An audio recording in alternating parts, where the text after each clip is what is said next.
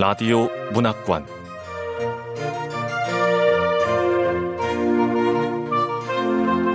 한국 단편 문학 특선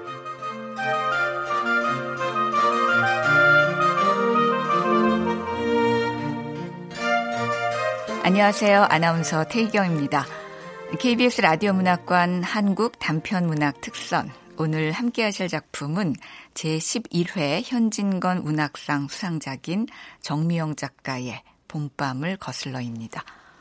정미영 작가는 1963년 경남 진해에서 태어나 부산대학교 생물학과를 졸업했습니다. 2009년 상반기 한국소설 신인상에 단편 당신의 일곱 개 가방이 당선돼 작품 활동을 시작했고요. 소설집으로 당신의 일곱 개 가방이 있습니다. 2018년 경북 문학대전에서 단편 고무나무 이야기로 소설 부문 금상을 받았습니다. KBS 라디오 문학관 한국 단편 문학 특선 정미영 작가의 봄밤을 거슬러 지금 시작합니다.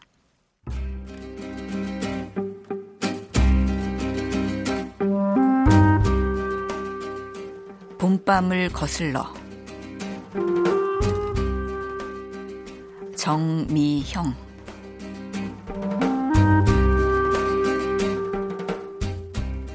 담 너머로 대여섯 그루의 어린 나무를 심으려는 듯 보였다. 누가 땅을 파고 있는지는 알 수 없었지만 담 너머 쿵쿵거리며 땅을 파는 소리가 고요하게 들렸다. 묘목치고는 꽤나 키 큰 나무였고 어쩐지 유실수일 것 같았다.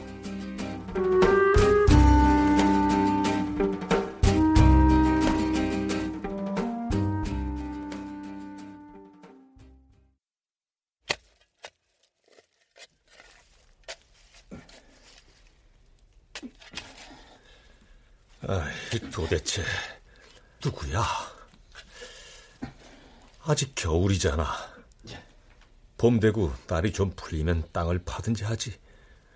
아휴, 하필 언 땅을 파고 있으니 헛고생을 하고 있구만. 아이, 근데 소한 대한 다 지나고 입춘인데 한겨울보다 더 추운 것 같아. 난방을 덜 해서 그런가? 옷을 하나 더 걸쳐야지, 원. 아휴. 팔은 왜 이렇게 또 길어? 오래전 딸이 사준 카디건을 입고 시인은 두어 번 팔을 걷어 올렸다. 우리 딸은 지 아버지를 꽤 큰 사람으로 생각하나 봐. 유선이가 사주는 외투나 신발은 언제나 한 치수 커. 길고양이 밥부터 주고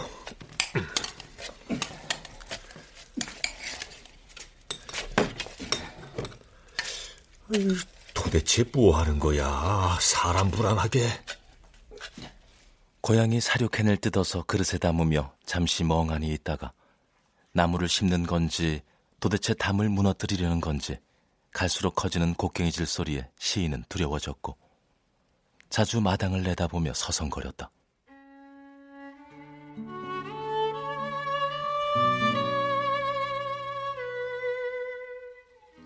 현관 거울 앞은 밖에서 들어온 환한 햇살로 반짝거렸다. 겨울 날씨라 더 반짝이는지 아니면 먼지들이 빛을 반사해 더 빛나는 건지 모른다. 늘 현관에서는 현기증이 났다.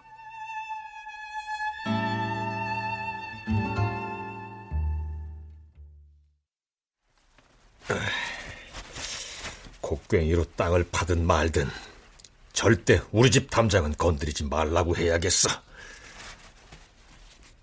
손가락에 장갑을 꾹꾹 눌러 끼고 시인은 거울 앞에서 다시 모자를 고쳤었다.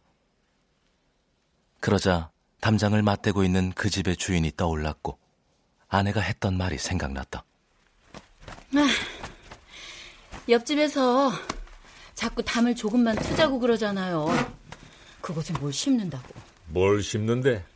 담이란 게 저희 집과 우리 집 사이에 있는 건데 왜 저희들 마음대로 하려는 거야? 나무 심기에 제일 좋은 곳이라나 뭐래나. 그게 말이 돼요? 안 되지. 우리 이사 오기 전부터 집과 집 사이 벽은 하나만 쌓기로 했다니까 그 담이 우리 담이기도 하잖아요.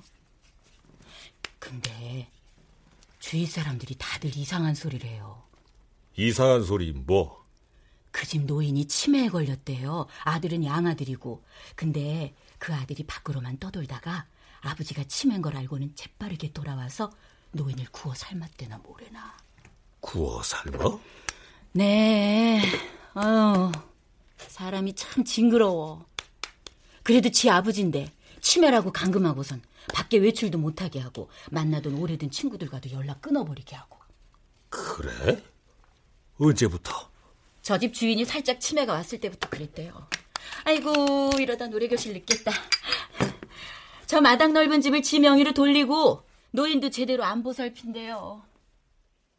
아내는 충전을 끝낸 휴대폰을 가방에 넣으며 이른 아침부터 외출 준비를 했다. 아내는 늙어가면서 다행히 에너지가 넘치는 것 같다.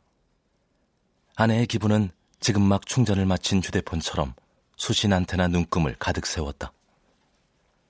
아내가 명랑해질 때에는 오직 외출할 때였다. 뭘 입고 가나. 자꾸 담장을 트자고 하는 건 분명 어떤 이유가 있을 거예요. 우리를 우습게 여기는 거지. 70 넘으면 다들 멍청한 줄 안다니까? 당신 혈압약 식탁 위에 뒀어요. 어, 어제 유선이가 그러던데 혈압약에 아스피린을 하나씩 섞어 먹으면 심장병을 예방할 수 있다고 방송에서 들었다네? 다음 병원에 가면 의사 선생한테 꼭 물어봐요. 아이 늦었다면서? 아, 유선이가 전화할 거야. 이번 생일 모임 대신에 돈을 좀 넣어놨더라고. 아, 그리고 당신. 그리고 뭐? 아, 아니에요. 다녀올게요. 아내는 노래 교실에 나가서 젊지도 늙지도 않은 노래 선생의 반주에 맞춰 노래를 부를 것이다. 아내는 몇 년 전 어느 방송국 문화 프로그램에서 여는 노래교실에 나갔다가 설레는 칭찬을 받았다.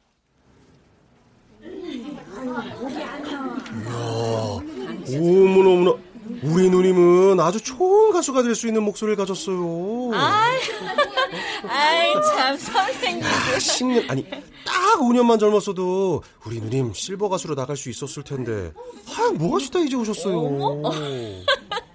아이, 뭐 애들 키우고 먹고 사느라 그랬죠, 뭐. 그 아쉬움을 잠재우고자 아내는 2주에 한 번씩 오전에 커다란 자수정 반지를 끼고 노래 교실로 나섰다. 살다 보니 아쉬운 게 어디 이거 하나뿐이겠어요. 모든 게 다 아쉬워. 자 자 자 자 자 그런 점에서 오늘은 우리 누님 독창 한번 들어볼까요? 자. 자, 다들 박수 주세요, 박수. 박수. 자, 아유, 어떡해.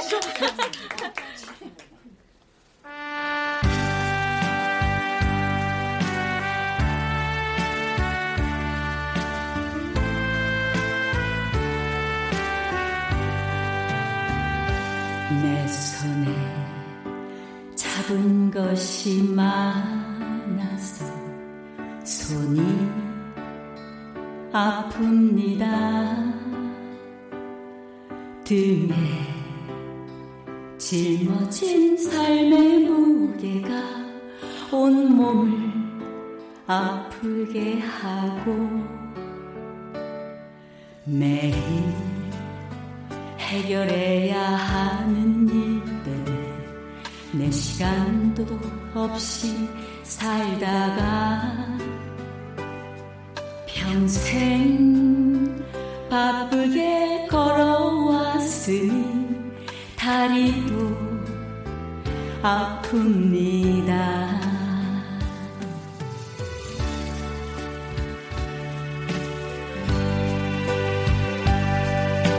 아내는 아이들의 등록금을 보태느라 이불 가게에서 자수 넣는 일감을 떼어와 재봉수를 놓았다. 혼수 이불에 백마리의 나비를 수놓고 누비 백엔닛에 모란꽃을 수놓았다. 시인의 수입이 빠듯하던 시절이었다. 30년 전 그 여인은 이제 어디에도 없다. 아내는 벌써 오래전부터 여러 번 탈피를 해온 그 백마리의 나비 중 하나인 듯 했다. 시인은 자신보다 변신을 잘해온 아내가 새삼 고마웠다.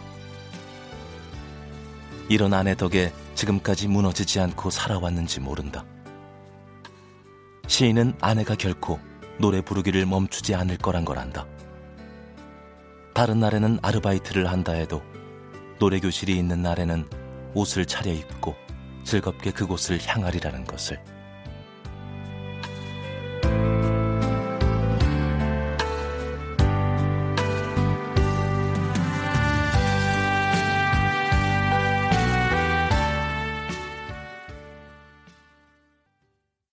어, 다녀와.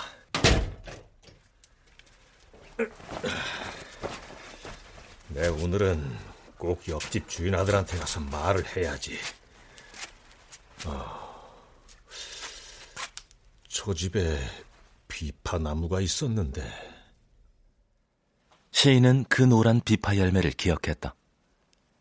가끔 노란 열매가 시인의 집으로 떨어져 썩어가기도 했다.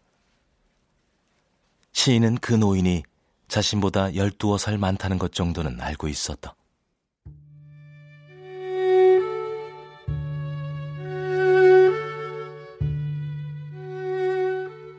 지금 그 노인은 보이지 않고 비파나무도 말라 죽어 한동안 형틀에 박힌 주검의 모습으로 서 있었다. 저 집 노인도 저 나무처럼 어딘가에서 말라가고 있는 것 같아.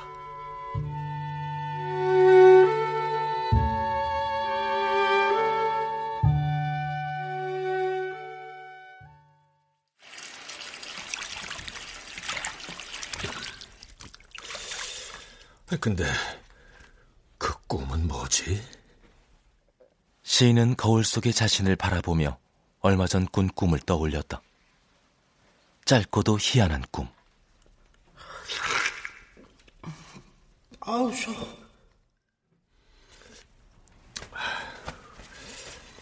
꿈에서 먹은 그 맛이 아직도 느껴지다니.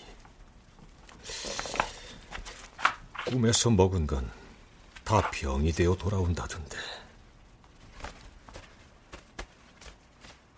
시인은 무리끼처럼 투미한 자신의 눈동자를 거울 속에서 바라보았다. 몸이라도 아플 징조인지 주술사처럼 점쳐보고 싶었다. 자두는 초여름에 먹는 과일인데 손에 쥘 수 없는 걸 원하다니. 이제 겨우 먹는 일에만 투정이 남았구만. 아, 다시 봄이 왔는데 나는 언제 이렇게 늙은 거야? 눈가의 주름은 집안의 유전인 듯 중년 이후 유난히 굵게 잡혀버렸다. 이젠 기억도 잘 나지 않는 어머니의 눈가 주름처럼 이것도 어떤 흔적이었다. 얼마 전 아내가 소리쳤었다. 어머? 오늘 당신 얼굴 어쩜 그렇게 돌아가신 당신 어머니 그대로예요? 내 가슴이 다 서늘하네. 내가 헛것을 봤나 했다니까. 뭐? 아내의 말에 젓가락질을 놓쳤고 먹으려던 조린 감자가 시인의 바지 위로 떨어졌다. 시인은 언제부턴가 익숙해진 거울 속에 늙고도 환한 얼굴을 향해 이웃 노인에게 인사라도 하듯 모자를 다시 벗었다가 썼다. 막내 아들이 좋아하던 야구 모자는 아들의 결혼과 함께 이곳에 남겨졌다. 아내는 시인이 이 모자를 쓸 때마다 한마디씩 했다. 여보, 그 다 낡아 빠진 야구 모자 좀 쓰지 마세요. 늙어갈수록 제대로 갖춰 입어야지. 아, 숱이 다 빠진 머리에 모자를 눌러 쓰다가 시인은 자신의 입을 보았다. 벌리고 보니 입안은 굴속처럼 어둡고 휑하다. 아이고, 이런 혀끝으로 꿈속에서 먹어본 자두의 설레다니. 아, 고향집 마당에는 큰 자두나무가 있었는데, 그래서 동네 사람들이 우리 집을 자두나무집이라고 불렀지. 마루에 앉아 자두를 먹고 있는 자신의 곁에 어머니가 있었다. 마흔 한쪽의 어머니는 지금의 아내보다 훨씬 젊었다. 자두는 달콤하고 부드럽지만 과육은 얼마 되지 않았고 씨가 반을 차지해서 늘 아쉬웠다.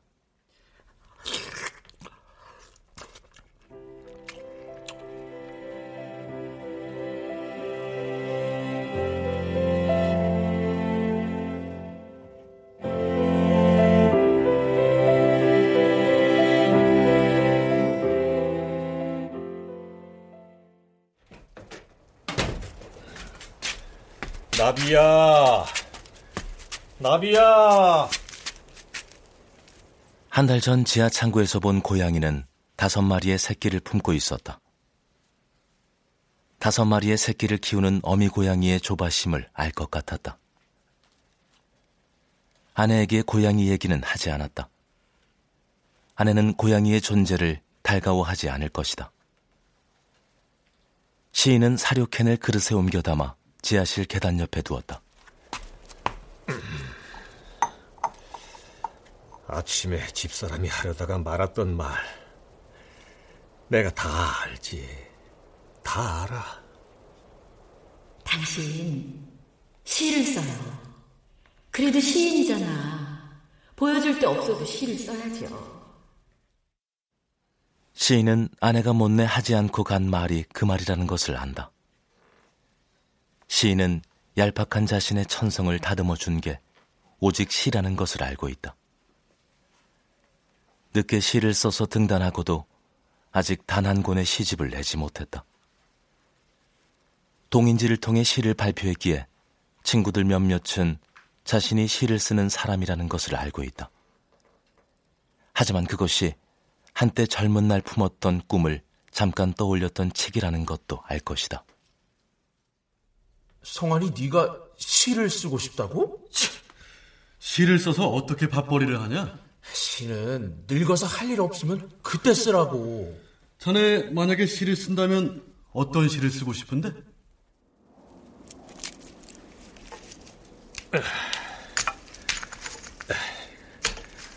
어려운 시 아니고 그저 읽기 쉬운 시. 이렇게 마당에 마른 풀을 뽑으며 떠오르는 그런 시를 쓰고 싶지. 에이, 다 늦게 시인은 됐지만 시집 한 권도 못 내고 있으니 원. 아휴, 이러다 끝나는 건. 아휴, 안 되지, 그건. 아, 제주도 애들은 요즘 잘 지내려나? 시인은 1년에 한 번 보기도 어려운 제주도의 며느리를 떠올렸다. 열 서너 살인 손자를 생각하기도 했다. 며느리는 아내의 장독대를 구경하지 않는다. 손자 또한 할아버지와 긴 얘기를 나누지 않는다. 시인은 여러 종류의 연을 만들어주던 할아버지를 기억했다. 와, 할아버지, 이 연은 아주 크네요? 방패연 만들 거야. 우리 성환이 할아버지하고 같이 방패연 만들어 볼까? 신난다! 할아버지, 이렇게 만드는 거예요? 원 녀석 성질 급한 것꼭 나를 닮았구나. 인서가 아무리 급해도 살을 먼저 만들어야지. 이렇게. 응? 시인은 자신이 장손에게 뭔가를 가르쳐 주어야 한다고는 생각하지 않는다. 하지만 자신이 연만 드는 것을 가르쳐 주지 않는다면 손자에게 그 어떤 기억도 남지 않을 것이라 생각했다. 서로에게 기억이 없다면 살아 있어도 서로가 존재하지 않는 것이나 마찬가지다. 아들은 지난 추석에 집을 다녀가며 얘기했다. 딱 1년만 고생하면 승산이 있거든요. 아, 눈에 빤히 보이니까 너무 아까워서 그래요. 저, 아버지, 한 1억 정도만 대출할 수 없을까요? 우리가 무슨 돈이 있다고? 이 집 담보로 잡히면 1억은 충분히 받을 수 있을 거예요. 어휴, 저런 얘기를 어쩌면 저렇게도 당당하게 말할 수 있는 걸까? 매달 푼돈 같은 월급 받아서 여기저기 쓰고 나면 언제 돈 모아요? 제주도로 갔으니까 열심히 해 보려고요. 전망은 좋거든요. 아버지, 저 이런 부탁 한 번도 한 적 없잖아요. 이번 한 번만 도와주세요. 예? 아들의 얼굴이 붉어졌다. 아들은 생전 처음으로 아버지인 시인에게 부탁했다. 그동안 힘들어도 모든 일은 혼자서 처리하던 아들이었다.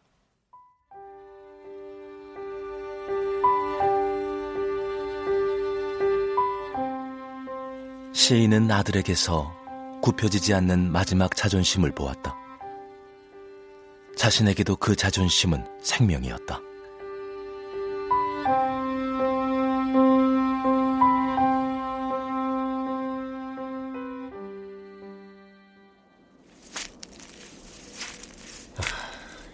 인제 와서 70 넘은 나한테 도와달라고 하다니.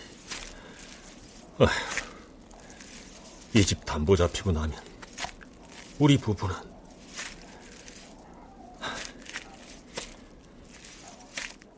시인은 딱 한 번 자신의 아들을 심하게 때린 적이 있었다. 여덟 살이던 어린 아들이 집을 찾아온 먼 친척벌의 아저씨를 놀렸던 것이다. 더럽고 지저분한 신발, 허름한 옷을 입은 그 낯선 일가부치는 시인도 잘 알지 못하는 사람이었다. 떠돌이 장사를 하다가 우연히 자신을 알게 되어 찾아온 사람이었다. 먼 친척에 대한 예의로 시인은 얼마간의 돈을 배웅할 때 넣어주었다. 자전거를 타고 놀다 들어와 낡은 신발을 보았던 아들은 여덟 살다운 도련함으로 말했다. 아, 냄새나. 거지 같아. 시인은 먼 친척이 가고 난 뒤 아들을 심하게 매질했다. 너 어떻게 그런 말을 할 수 있니? 아버지가 널 그렇게 가르쳤니? 어? 아, 잘못했어요. 다신 안 그럴게요. 아들은 크면서 똑똑했고 한 번도 학업으로 걱정을 끼치지 않았다. 자신의 명민한 두뇌를 어디서 빛내야 할지 찾아다니는 것 같았다. 시인은 아들이 자신과 다르다고 생각했다. 저와 너무도 다른 인간이라는 사실이 조금은 안심이 되었다. 시를 써야겠는데 도저히 시가 써지지 않는 날들이었다. 아, 곡괭이질 하는 남자는 점심 먹으러 갔나 보구만. 그나저나, 그 노인은 어디로 간 거야? 어쩌면 이미 그 노인 죽었는지도 몰라.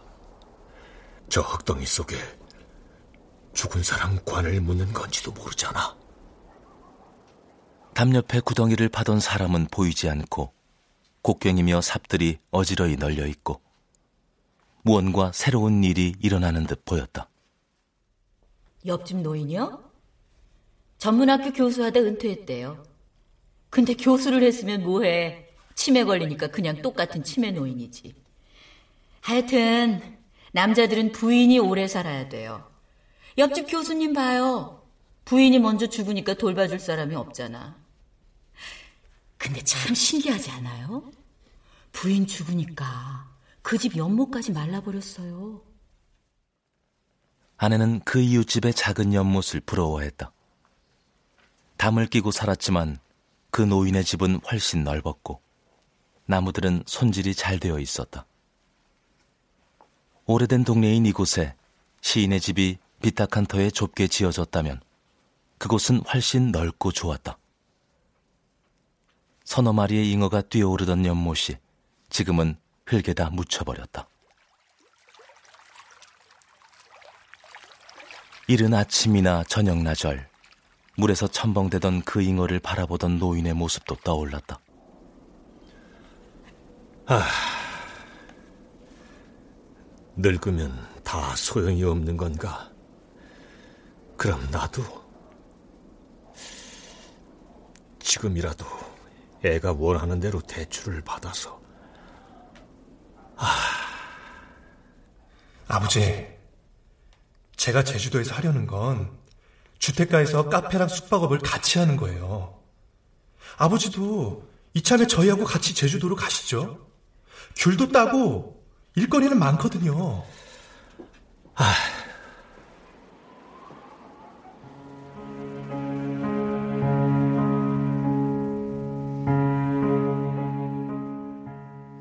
대출을 해달라는 말과 함께 건네는 또 다른 선택지인 그 말이 시인을 흔드는 것만 같았다.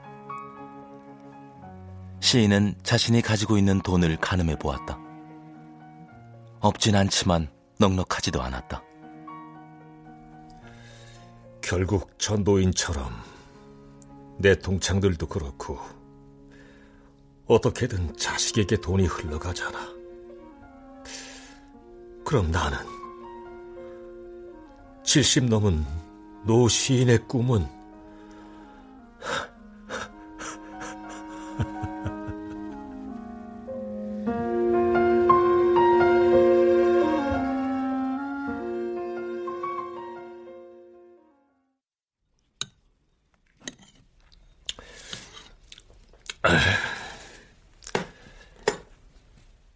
시인은 혼자 점심을 챙겨 먹었다. 식은 된장국을 데워 혼자 앉아 수저질을 하다 보니 귀찮아졌다. 시인은 밥을 국에 말아 그냥 후루룩 마시듯 한다. 요즘 들어 입맛은 없지만 그럼에도 매 끼마다 입속으로 따뜻한 무언가가 흘러 들어가는 것을 기다리고 있는 것이 놀라웠다. 그럴 때 시인은 병석에 누워 조금씩 말라가고 있던 형을 생각했다.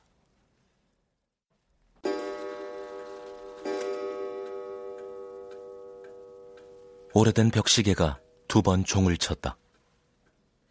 시인은 자신의 수첩을 뒤져 전화번호가 적힌 칸을 보았다. 구겨진 흔적이 있었다. 형이 죽기 전 시인은 자주 형에게 전화를 걸었다. 형님, 숨쉬기는 좀 어때요? 숨소리가 영 말이 아니네.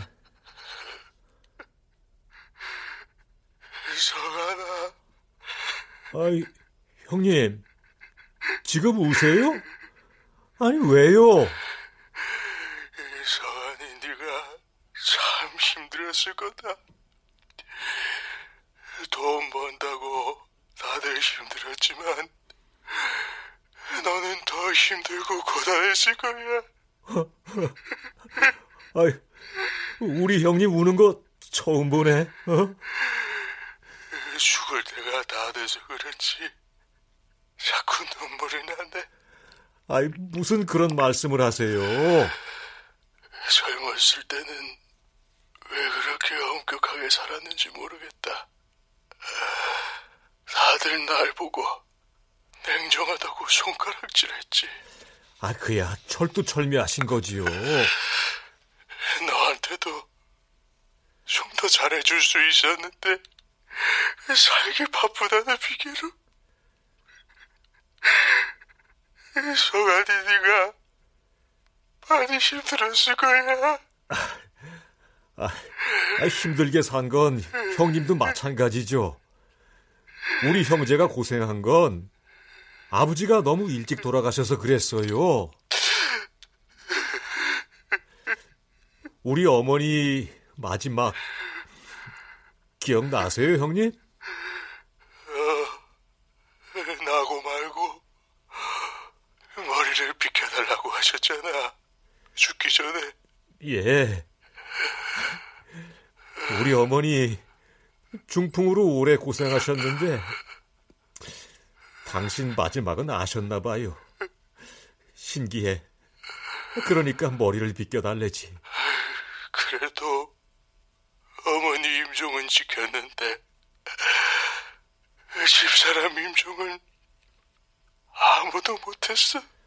아휴, 형수님은 병실에서 잠자듯 고이 떠나셨잖아요. 그래. 그랬지. 아이, 형님. 조만간 형님 보러 갈게요.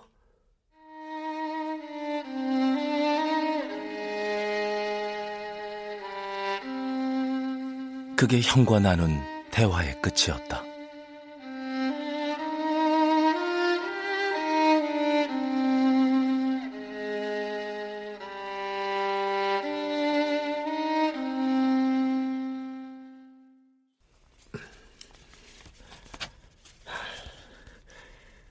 시를 써야 돼. 봄이잖아. 봄. 만물이 소생한다는 봄. 끝이 아니라고. 시작이야. 나도 할 수 있어.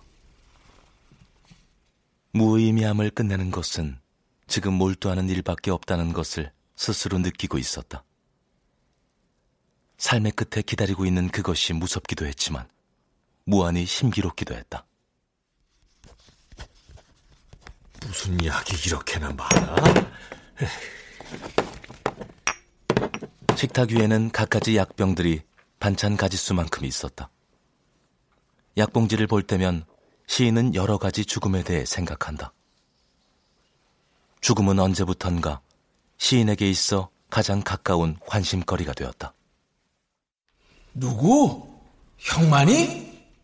그 친구 죽은 지 20년도 더 됐어. 암이지 뭐. 에휴, 난 완전 종합병원이야. 허구한 날 병원에서 산다니까. 오죽하면은 이렇게 살아있는 게 뭔 의미가 있나 싶어. 그래도 성한이 자넨 참 대단해. 평생 건설 현장 다니면서 고생 고생 하더니 결국 시인 됐잖아. 시인 되려는 그 꿈 때문에 자네가 우리보다 더 건강한 것 같아. 약병 아래 시인의 건강검진표가 눌려져 있었다. 6개월 전 건강관리공단에서 검사한 검진표였다. 시인은 대체로 혈당치와 간 기능이 그런대로 양호한 편이었다. 그렇기에 시인은 건강 홍보대사로 복지관에서 강연을 한 적이 있었다. 술을 마시지 않고 담배를 끊고 적당한 운동과 채식을 하고 규칙적으로 식사를 하고 있다는 내용의 강연이었다. 물론 편안한 잠도 원기를 보호하는 것 중 하나라고 시인은 말했다. 그리고 꿈을 가지고 있다는 말을 했다. 감히 시를 쓰고 있다고 말하기 민망해서 아직 이루어지지 않는 꿈을 하나 가지고 있다고 말했다.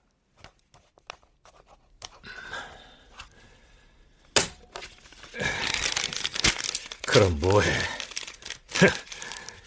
이루어지지 않는 꿈이 건강의 비결이라고? 지금 생각해도 민망하구만. 내가 그런 말을 하다니. 70 넘은 나는 시를 쓸 수 없고, 봄은 왔지만 느낄 수가 없다니까.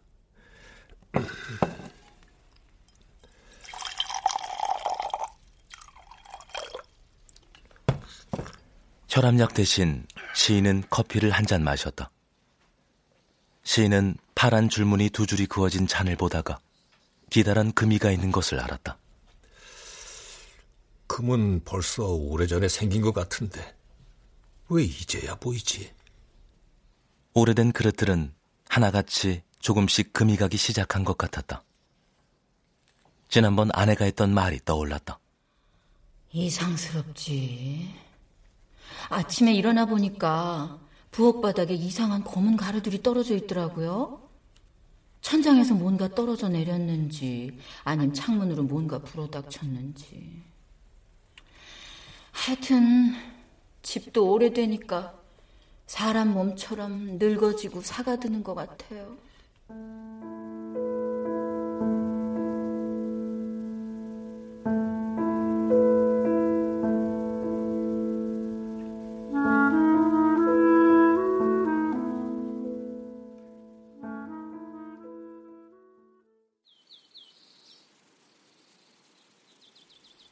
시인이 창밖을 내다보았을 때 고양이는 조용히 풀밭에 앉아 무언가를 뜯어먹고 있었다.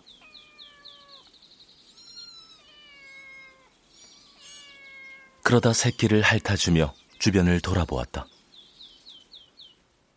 화분을 방패 삼아 고양이는 어디서 물고 왔는지 생선 토막을 앞에 두고 있었다. 누군가가 말리려고 놓아둔 것을 가져왔는지 수염을 곤두세운 채 입을 쫙 벌려 살점을 흘리지 않도록 주도 면밀하게 씹어 먹어댔다. 사료를 먹어도 저 비린 맛에 홀린 거야? 고양이가 저토록 생선을 잘도 먹어 치우자 시인은 어미 노릇을 한다고 불쌍하게 여겼던 마음이 달아났다. 살아남는 것은 저토록 간교하고 비린 것 같다. 겨울 햇살이 깔린 마당에 널려진 빨래의 그림자만 일렁거렸다.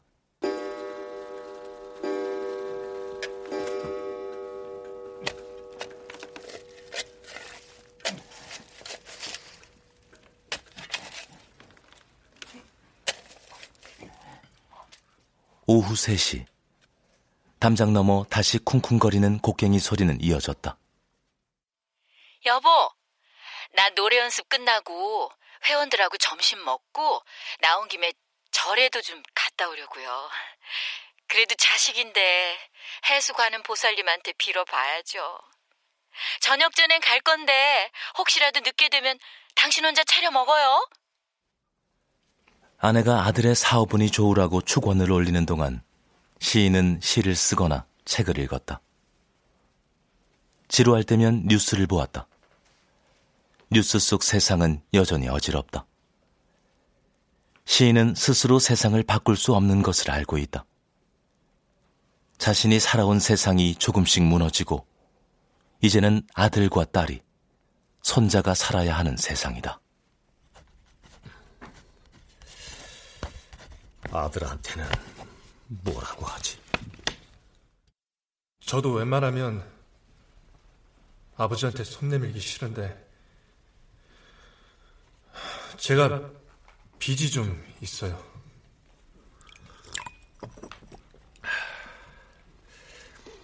저런 걱정이 내 아들의 살을 파먹겠지. 그러니까 왜 욕심을 부린 거야? 아, 집을 담보로 돈을 빌려줘?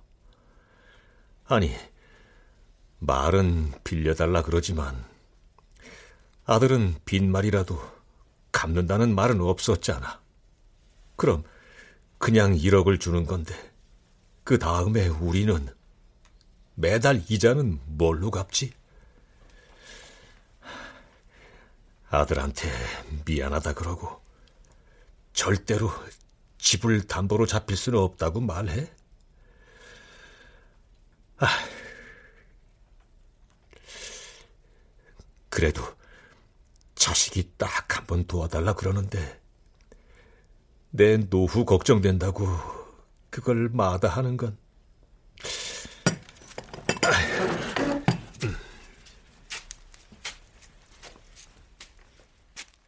시인은 딸에게 한번 전화를 해봐야겠다고 생각했다. 딸은 제 오빠의 잘잘못을 그런대로 제대로 볼 줄 알 것이다. 딸은 사위와 함께 식당 일을 하고 있다. 집에서 놀기도 뭐하고 사람 하나 더 쓰면 인건비 나가는데 어쩌겠어요. 애들 학원비 생각해서라도 같이 일해야죠. 그럼 식당 일 말고 너 차라리 전공 살려서 미술 학원에 나가는 건 어때? 참 아버지도 시댁에서 하는 식당인데 어떻게 그래요? 아 그래도 네 재주가 아까워서 그러지. 아버지 해외 건설 현장 있을 때 네가 보내준 편지하고 그림들 그거 보고 동료들이 다들 화가시키라고 그랬거든. 음, 기억나요. 아버지 중동에서 일할 때 나 매주 안 빠지고 꼬박꼬박 편지 썼었는데.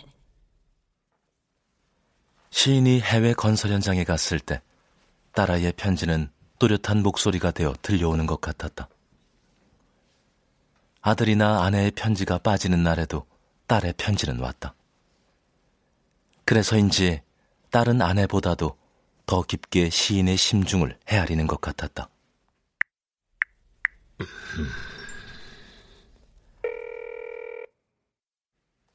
시인은 딸에게 전화를 걸었다. 식당 안에 잡다한 소리가 들려왔다. 아, 네, 아버지. 유선아, 네. 바쁘냐? 수고 많지? 아, 네. 무슨 일이 있으세요? 반찬 좀 더 주세요. 어, 네, 가요. 아이, 많이 바쁜 모양이구나. 다음에 통화할까? 아, 아니에요, 아버지. 됐어요. 지 오빠 얘기는 안 하는 게 낫겠어. 안 그래도 식당 일 때문에 바쁜 애한테 오빠 일까지 고민하게 만드는 건 안 되지. 일하는 이모님 한 분이 아프다고 안 나왔거든요. 아니, 미리미리 연락을 해주면 좀 좋아. 아, 아버지, 그 대볼은 며칠 안 남았잖아요. 여기서 나물 몇 가지 할 거예요. 엄마한테 갖다 드릴 테니까 따로 하시지 말라고 그러세요. 어, 그, 그, 그래. 여기요. 아, 네, 가요. 아, 아버지, 나 전화 끊어야 되겠다. 이따 제가 전화 드릴게요. 씩씩한 딸이 시인은 낯설었다. 시인은 가슴을 조금 문지르며 전화를 끊었다. 어떤 찌릿한 아픔이 왼쪽 가슴을 뚫고 지나가는 것 같았다. 아, 아, 아, 왜또 이래? 아, 이러다 좋아지겠지?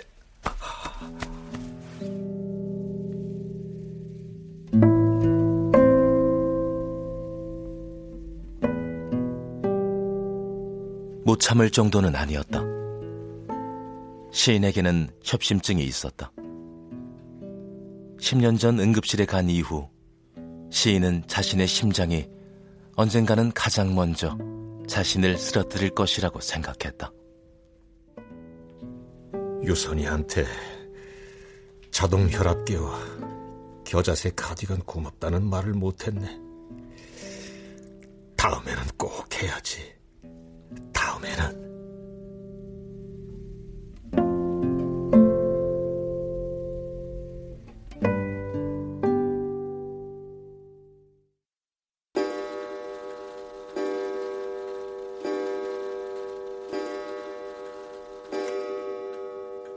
낮이 길어지기는 했으나 여전히 이른 시각에 밤이 시작되었다.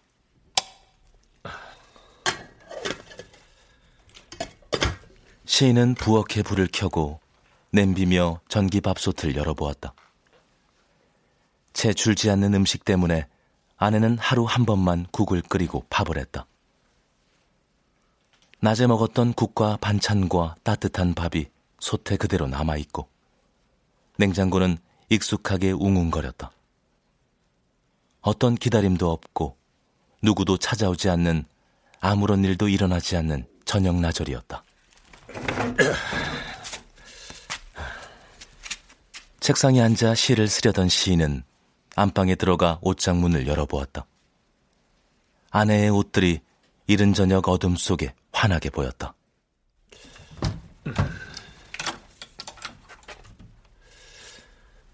지금부터 죽는 순간까지가 이제 남은 나의 삶인 거야? 입춘도 지났는데 왜 이렇게 으슬으슬 춥지? 오늘 당신 얼굴 어쩜 그렇게 돌아가신 당신 어머니 얼굴 그대로예요? 내 가슴이 다 서늘하네. 내가 헛것을 봤나 했다니까? 늙어가는 내 얼굴에서 내 어머니를 봤다고? 어디, 진짜 그런가?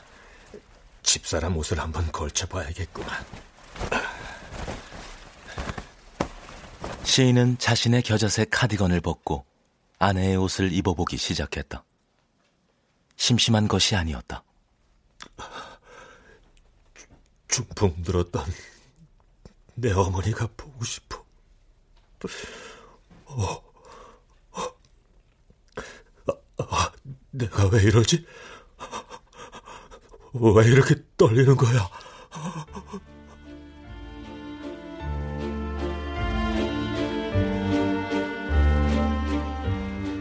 시인은 이상스레 몸이 소스라치듯 떨리는 것 같았다. 아내의 옷을 입고 하나하나 단추를 잠그기 시작했다. 거울 앞에 서 있던 시인은 천천히 몸을 기울여 뚫어지게 자신을 바라보았다. 늙어가면서 자신의 몸이 부모의 몸으로 바뀌는 것 같은 느낌이 들었다. 시인은 자신과 거울 사이에 긴 시간이 흐르듯 느껴졌다.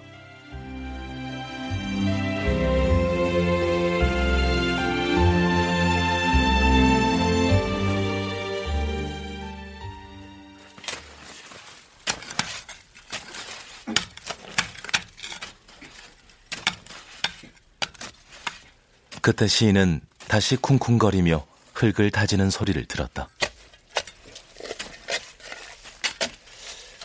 아이, 다 저녁 때 무슨 곡괭이 소리야? 그리고 어디서 지진이라도 일어나는 듯 소리는 점차 커졌다.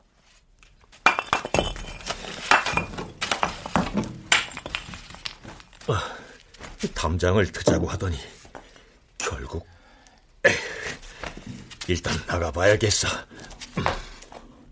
아이고, 아이고, 아이고, 참. 아, 보라색 블라우스를 그냥 입고 나갈 뻔했네. 아, 누가 보면 망령 났다 하겠어.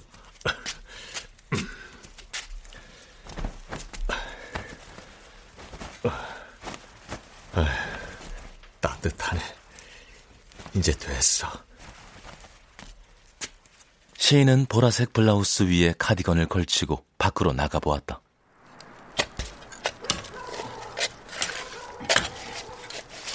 어두운 마당 너머 그곳에는 불이 밝혀져 있었다. 새로운 무엇인가를 축하하는 축제라도 벌인 듯 보였다. 한 번도 본 적 없던 그 집의 마당이 이리 훤히 보이는 건 노인집 담장이 허물어져 버린 까닭이었다. 어, 담장을 허무니까 훤해 보이고 괜찮네 뭐. 해보지도 않고 괜히. 아, 목련, 산소유, 어, 어, 자두나무도 있네. 어? 어, 저, 저, 저, 목련꽃 움튼 것 좀 봐. 야, 그 봄 되면 나까지 꽃잔치를 즐기겠구만. 그래, 70 넘은 게 뭐. 내 인생 얼마나 남았는지 그런 게 뭐가 중요해. 그저 남은 날들 동안 아름다운 꽃들 마음껏 보고 즐기면 되지. 음.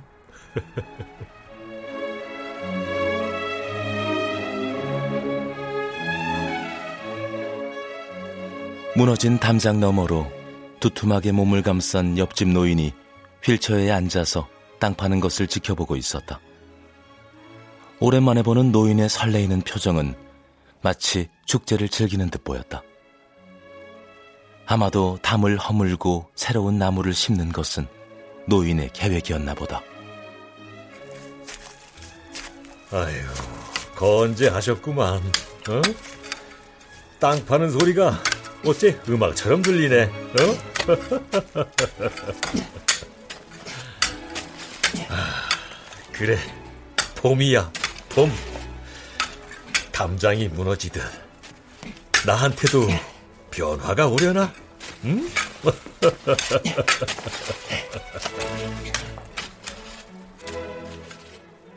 불빛 휘양한 이웃집 마당으로 시인은 천천히 걸어 들어갔다.